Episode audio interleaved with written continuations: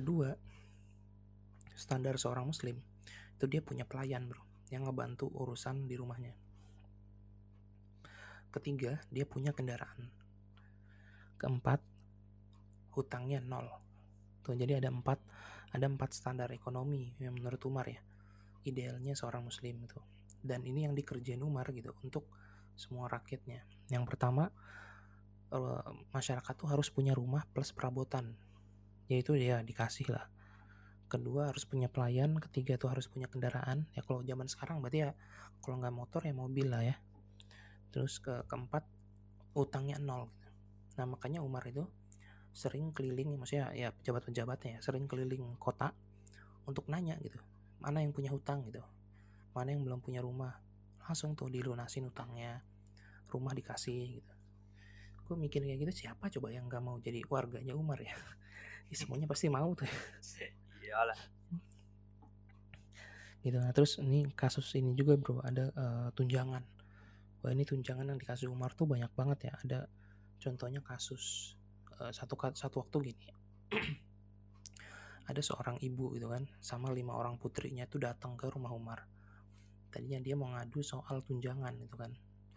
Tapi dia bingung ini kok rumah rumah, rumah khalifah kok jelek banget gitu kan dia lebih jelek dari rumahnya dia gitu kan. Jadi dia tuh kayak ragu gitu bilangnya. Maksudnya masa saya minta ke orang yang rumahnya lebih jelek dari rumah saya gitu. Nah dia tuh ketika datang ke rumah Umar itu ketemunya sama Fatimah sama istrinya Umar kan.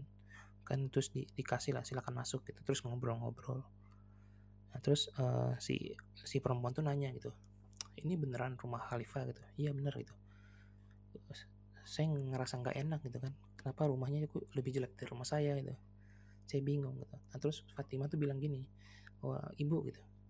Rumah ini itu jelek karena untuk membaguskan rumah-rumah kalian. Paham nggak? Jadi jadi hmm. uang uang negara itu itu nggak kami pakai gitu yeah, untuk yeah. rumah kami. Kenapa? Karena uang negara itu kami pakai untuk ngebangun rumah-rumah kalian gitu rumah masyarakat. Oh gitu, gitu. terus Umar masuk kan itu Umar waktu itu megang megang anggur apa kurma gitu. Terus akhirnya dikasih kan anggur itu kan ke uh, si ibu itu. Terus nanya gitu apa keperluan anda? Gitu. katanya saya belum dapat tunjangan nih gitu. Terus ya udah Umar akhirnya ngasih tunjangan ke uh, dia sama lima putrinya langsung tuh. Jeruk banyak gitu kan. Nah, ini kamu bawa surat nih untuk gubernur sana gitu. Gue seneng nangis. Nah, terus uh, perempuan itu akhirnya balik ngasih surat itu ke gubernur nah gubernur pas nerima surat itu nangis bro. Terus si wanita itu bingung kenapa anda nangis? gitu. Nah terus gubernur itu bilang yang menulis surat ini baru saja meninggal. Nah jadi itu ternyata tuh momennya itu di hari-hari terakhir Umar bin Abdul Aziz lah gitu. nah terus si si ibu ini tuh nangis dan pingsan lagi gitu. nah ini sebenarnya uh, salah satu kasus tunjangan ya yang dikasih Umar. Ya Umar tuh ngasih tunjangan tuh banyak banget men. Yang kedua misalkan nih tunjangan bayi itu dikasih. Tunjangan fakir miskin apalagi kan itu terus tunjangan mahar ini unik nih tunjangan mahar. Jadi eh, pejabat-pejabat Umar tuh keliling kota gitu kan siapa yang belum apa uh, siapa yang belum nikah dan butuh mahar gitu. Nah, terus akhirnya dibayarin mahar-mahar. Jadi uh, bisa nikah lah gitu. Nah terus tunjangan fakir miskin gini contohnya. Jadi Umar tuh kadang-kadang keliling terus nanya kan ini pengemis yang di sini mana? Gitu. Dulu ada kenapa sekarang gak ada? Gitu. Terus bilang oh pengemis ini sekarang udah nggak mengemis lagi. Itu karena dia sudah dapat tunjangan dari khalifah. Gitu. oh ya bagus. Gitu. terus dia nanya lagi orang miskin yang di sini mana? Gitu. Sebelumnya saya lihat dia jualan rumput gitu kan. Sebenarnya dia jualan rumput uh, untuk makan kuda gitu. Cuman ya miskinnya jadinya ya dia bisanya kayak gitu. Terus orang orang di sekitarnya bilang oh dia udah nggak jualan rumput lagi gitu. Karena dia udah dapat uh, tunjangan itu kan dari khalifah. Jadi uh, udah udah cukup lah gitu. Wah Umar tuh senang tuh kayak gitu. Nah terus ada lagi tunjangan yang unik banget menurut gue nih bro. Tunjangan untuk zimi yang nggak punya modal. Oh. jadi hmm, hmm, jadi kan ada uh, ya ada orang-orang kafir yang udah dewasa gitu ya yang mau dia Nasrani Yahudi atau apalah gitu agamanya tapi masalahnya dia tuh nggak punya uang gitu kan uh, untuk usaha gitu. Untuk kebutuhan sehari harinya nah sama Umar dikasih tunjangan juga. Jadi uh, emang tunjangannya itu nggak nggak cuma untuk muslim doang sih emang untuk seluruh warga negaranya Umar gitu. Terus ada kasus uh, menyatukan masyarakat. Nah ini Umar tuh nggak suka lah sama urusan pecah belah. Akhirnya dia tuh berusaha untuk nyatuin masyarakat banget lah. Contohnya kan kasus Mawali ya udah pernah kita angkat sebelumnya. Jadi Mawali itu orang-orang non Arab yang jadi mualaf gitu.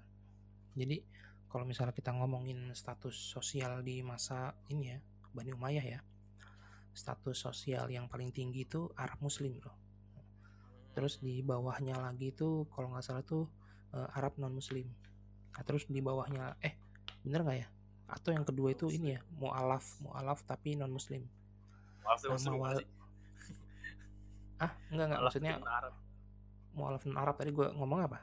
Gue mualaf non Muslim, ya? Oh, ya, mualaf non Arab maksudnya. Yeah, yeah. gitu. Jadi mereka ini disebut mawali gitu. dan dia tuh mereka tuh apa ya golongan kedua lah gitu. Nah Umar tuh nggak suka nih sama uh, satu sosial kayak gini gitu. Ya udah akhirnya dia uh, berusaha ngangkat lah derajat mawali itu kan. Ada banyak lah kebijakannya. Ada tunjangan ada pembebasan mau berdagang di mana aja boleh gitu kan. Lu mau tinggal di kota mana aja boleh. Kan sebelumnya tuh sebelumnya bro mawali itu tuh nggak boleh tinggal di luar kota. Jadi harus tinggal di kota kotanya dia aja gitu. Nah terus mawali itu dia harus bayar uh, pajaknya khusus gitu. Nah, ini kalau kata Umar ya enggak lah gitu jizyah itu kan pajak itu kan untuk non muslim aja kan gitu. Kalau misalkan dia udah jadi apa mualaf ya jangan diambil lagi lah gitu kan jizyahnya. Nah terus ini juga apa uh, ada gini kasus gini. Kan eh, orang-orang miskin di zaman sebelum Umar itu kan rendah banget gitu lah ya. Maksudnya derajat itu rendah banget nah terus Umar mikir gimana caranya nih supaya orang-orang miskin itu uh, derajatnya naik lah nah akhirnya seenggaknya dia punya dua cara bro. Yang pertama itu adalah dia ngedidik eh, orang-orang miskin ini ya untuk untuk bangga lah gitu. Bangga bangga maksudnya nggak nggak rendah hat eh nggak rendah diri gitu kan di hadapan orang-orang kaya.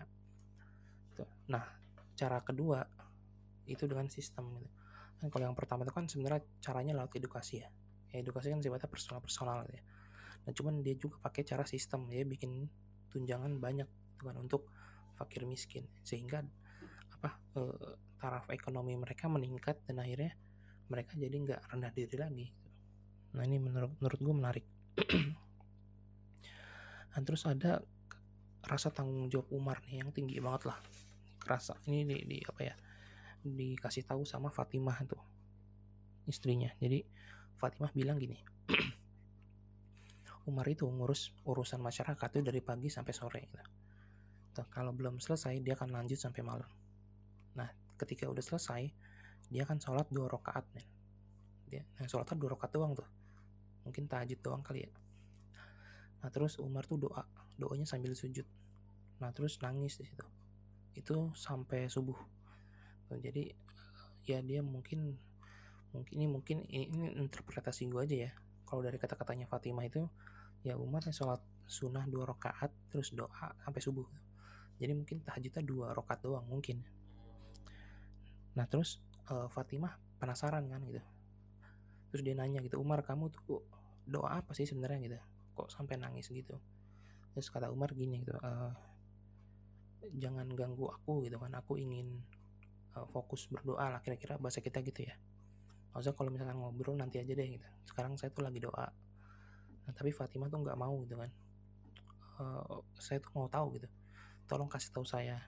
Terus Umar nyerah ya udahlah gitu. Saya kasih tahu. Nah ternyata bro gini bro. Uh, doa itu sebenarnya panjang ya. Doanya itu ada di bukunya Salabi cuman intinya gini. Dia tuh sebenarnya takut men gitu. Karena dia tuh ngerasa dia mimpin banyak orang kan entah dia kulitnya hitam kulitnya merah kulitnya putih gitu kan. Dia mimpin mereka semua gitu. Nah dia tuh takut kalau misalkan dia nggak kerja maksimal uh, di hari kiamat nanti gitu. Dia tuh nggak bisa berargumen sama Allah gitu. Dan dia tuh akan nggak dipeduliin sama Nabi gitu. jadi nggak ditolong sama Nabi. Nah sebenarnya dia khawatirnya itu tuh. Tuh makanya uh, dia tuh berusaha untuk apa ya doa itu ya supaya bisa kuat lah dalam mimpin nah itu sebenarnya rasa tanggung jawab Umar yang besar banget tuh. Dan itu disaksiin sama uh, istrinya sendiri. Nah sebenarnya dari sini gue jadi nggak heran ya kenapa Fatimah itu Fatimah tuh apa ya patuh banget lah gitu ya sama Umar. Ya karena Umar sendiri tuh apa ya pantas gitu kan untuk dipatuhi itu pantas gitu. Hmm. nih justru ya justru yang harus refleksi itu ya suami-suami gitu. Maksudnya pantas nggak ditatin gitu. terus ada ini juga bro. Ini unik bro. Umar tuh punya kebiasaan tuh makan bareng orang-orang kafir men. Ini unik bro. Jadi uh, dia tuh datang ke rumah keluarga orang zimi gitu ya orang kafir. Terus ya udah mereka makan bareng. Nah setelah mereka makan bareng Umar tuh ngasih uang gitu nah uangnya uangnya ini banyak lah. Lebih banyak dari apa yang mereka sajin ke Umar. Nah cuman kalau misalkan mereka nggak mau nerima uang itu Umar tuh nggak akan mau makan makanan mereka gitu. Jadi ya udah keluar gitu. Nah makanya kan mereka terpaksa nerima uang dari Umar kan. Dan ini Umar tuh lakuin secara rutin. Ini sebenarnya mirip banget bro sama kebijakannya Ridwan Kamil kalau misalnya lo tau ya Gubernur Jawa Barat Ridwan Kamil gue gak tau ya Pak Anies tuh ngelakuin apa enggak ya tapi yang gue tahu yang gue ingat tuh Ridwan Kamil. Ridwan Kamil tuh tiap minggu itu muterin ini bro muterin keluarga prasejahtera untuk makan bareng gitu. Eh cuman ya uh, ini maksudnya uang itu dari Pak Ridwan Pak, Pak Ridwan Kamil bukan dari keluarga itu ya. Tuh jadi mereka makan bareng ngobrol gitu kan. Ya, menurut gue ini bagus banget ya karena jadi tahu langsung lah kondisi keluarga tuh ya, terus kondisi masyarakat barang gue nggak tahu tapi kalau misalnya di Padang tuh kotanya itu kok sahur bareng sama keluarga ah, apa tuh? Sekitar. Kalau di kota Padang di kampung gue itu sahur bareng sih. wali kota. Oh, wali kota. Ya sahur bareng sama yang kurang mampu dan dibayarin gitu nah itu bagus keren, ya itu tuh keren keren sih kalau dilanjutin. Ah, iya ya itu tuh itu program Umar juga tuh kayak gitu tuh. Gitu. Nah terus uh, ada yang unik juga nih. Kan ini gue ngomongin konteks di zamannya Umayyah ya. Jadi di masa Umayyah bro di masa sebelum Umar itu para penyair itu tuh sering datang ke istana untuk memuji-muji khalifah gitu. tapi bukan muji doang tujuannya sebenarnya menjilat sih sebenarnya. Menjilat supaya dikasih uang banyak lah. Ya mungkin kalau sekarang tuh kayak mirip media-media ini ya media-media penjilat penguasa ya Nah Umar tuh nggak suka digituin. Jadi ketika ada penyair-penyair penjilat itu datang ke istana, diusir-usirin tuh sama Umar tuh. Nah kecuali dia nerima satu orang, namanya Jubair kalau nggak salah. Nah terus Jubair tuh akhirnya bersyair kan, muji-muji Umar. Cuman Umar nggak suka kan, tapi ya didengerin aja. Nah terus akhirnya Jubair tuh minta uang ke Umar. Ya masa gini kan, lu kan udah gue puji nih gitu, ya kasih gue uang lah gitu kan terus Umar bilang gini kamu tuh gak, nggak punya hak gitu. Jadi maksudnya gini e, saya tuh nggak mau ngasih uang ke orang yang menjilat saya gitu. Jadi buat apa gitu. Jadi kamu tuh nggak punya hak. Wah Jubair bingung kan. Wah ini orang beda nih sama khalifah-khalifah sebelumnya itu terus, terus dia muter akal gimana supaya cara dapat uang? Terus kata dia gini e, Umar gitu saya tuh sebenarnya punya hak. Hah, hak apa? gitu. Nah hak Ibnu Sabil tau nggak Ibnu Sabil jadi hak Ibnu Sabil itu orang yang lagi dalam perjalanan. Jadi sebenarnya kalau di Islam itu orang yang dalam perjalanan itu punya hak untuk dapat uang bro, dapat tunjangan sebenarnya. Jadi misalnya lu traveling ke mana gitu. Nah, misalnya lu traveling ke Riau misalnya. Nah, sebenarnya penguasa Riau itu punya kewajiban untuk ngasih lu tunjangan sebenarnya ya, hmm. idealnya gitu. Cuman kan ya sekarang kayaknya orang-orang pada nggak tahu ini gitu Nah gini, lu lu tau nggak kenapa Ibnu Batuta itu bisa keliling dunia bro? karena Ibnu oh. Batuta itu karena sistem pada waktu itu ya hmm. itu masih tahu lah soal Ibnu Sabil ini.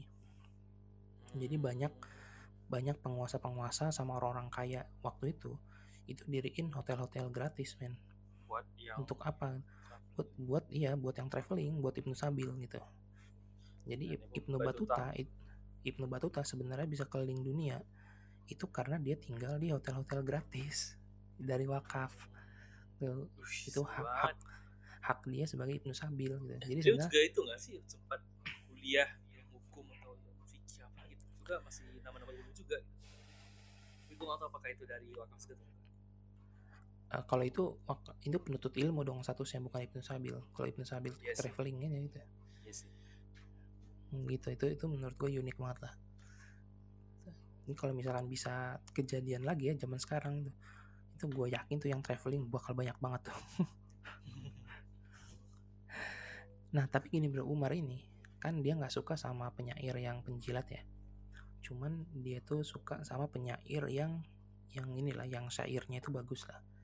Yang syairnya itu yang ngingetin tentang ketakwaan itu atau tentang suhud gitulah ngingetin Umar soal dosanya gitu Nah ada salah satu penyair yang deket sama Umar. Namanya Sabik Al-Barbari gitu. Nah ini Sabik ini dia tuh kadang-kadang datang gitu kan ke istana terus dia sharing puisinya sampai Umar tuh pingsan gitu. Maksudnya karena ya karena dia tuh apa ya yang ngerasa disentil kan sama uh, puisinya uh, tadi ya Sabik Al-Barbari ini. Nah cuman ya dia datang lagi datang lagi dan Umar tuh nerima ini. Ya begitulah Wah, ini kayak kita cukup panjang ya. Mungkin sampai sini aja dulu ya. Okay. Ntar next lah di sesi selanjutnya kita akan uh, bahas yang sebenarnya masih panjang juga sih. Benar, benar, benar. Oke, bro. Gue balikin dulu, bro. Ya mungkin sekian dulu teman-teman episode sekarang. Tapi kita bakal lanjut lagi uh, isi cerita tentang Aziz dan juga kebicaraan beliau dari segi-segi ya, karena baru sisi sosial ya, baru sisi ekonomi, dan sebagainya.